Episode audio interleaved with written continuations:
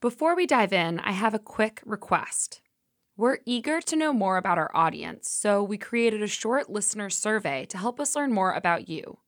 Visit wondermedianetwork.com/survey to share your thoughts and be entered to win some Wonder Media Network swag. That's wondermedianetwork.com/survey. You can also find the link in the episode notes.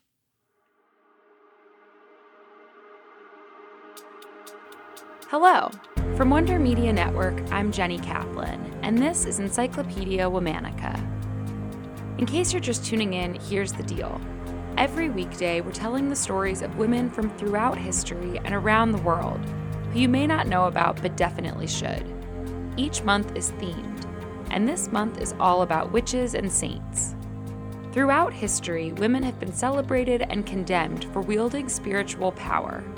This month, we're highlighting women who made incredible contributions to and through religions, as well as those who were charged and punished for alleged heresies or supernatural abilities. Our woman of the day was a French mystic whose theological writings were seen as so dangerous to the church that she was burned at the stake. Meet Marguerite Porete. Marguerite was born at the tail end of the 13th century in France. Little is known about her early life, but historians believe that she was a Beguine.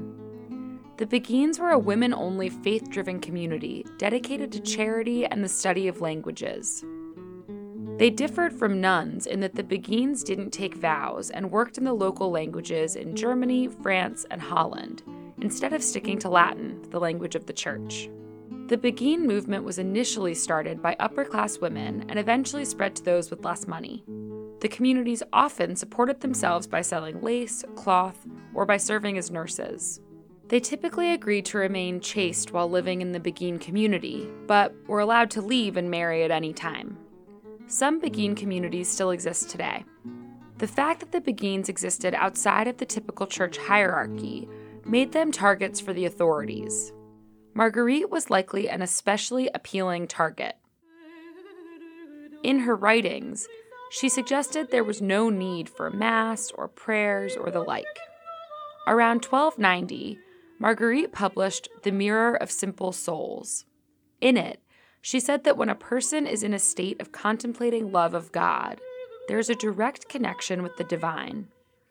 She scoffed at other theologians who favored strict reason over love. She said that someone who's achieved a relationship of love with God has surpassed the regular church and ascended to a higher church of the spirit. Je suis Dieu, car amour est Dieu, et Dieu est amour.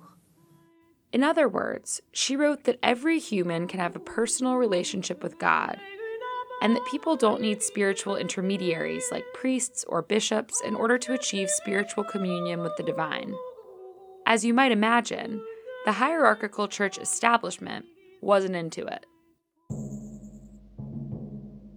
In 1300, the Bishop of Cambrai condemned the Mirror of Simple Souls, ordered the book be burned, and dragged Marguerite before the Inquisition. Marguerite refused to answer the inquisitors' questions.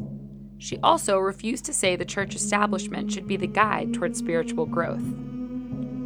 The theologians questioning her thought her beliefs were akin to a kind of heresy suggesting that humans can attain spiritual perfection in this life, and can then feel free to commit any sin without consequence. Marguerite was excommunicated from the church and was burned at the stake in 1310.